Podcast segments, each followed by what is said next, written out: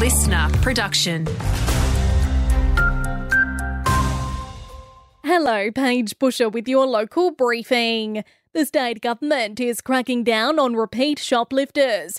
Three time offenders could be facing jail time, but the Liquor Stores Association of WA says low level offenders should be addressed on the first strike. CEO Peter Peck says offenders should go in the system straight away to be hooked up with the appropriate services. It's not about, oh, let's throw them in prison on the first offence. What we're saying is the first offence is the canary in the coal mine, and we need to react to that and see that these people have got a problem and deal with it. Because at the end of the day, putting them in prison is only going to push the problem down. An early intervention program is hoped to bring an end to family and domestic violence. The state and federal governments rolling out a trial in Bunbury.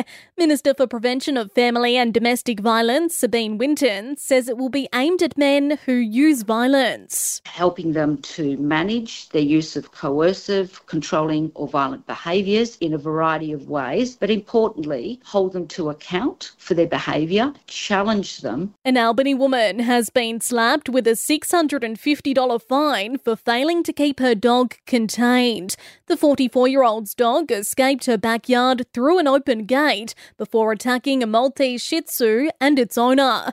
The pair required treatment for their injuries. The dog owner ordered to pay more than $2,900 in vet bills.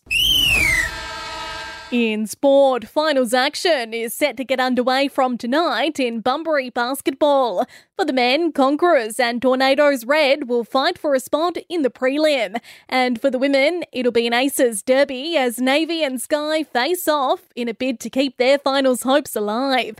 Want more local news? Get free breaking news about our community. Download the LiSTNR app, search for your area, and subscribe now.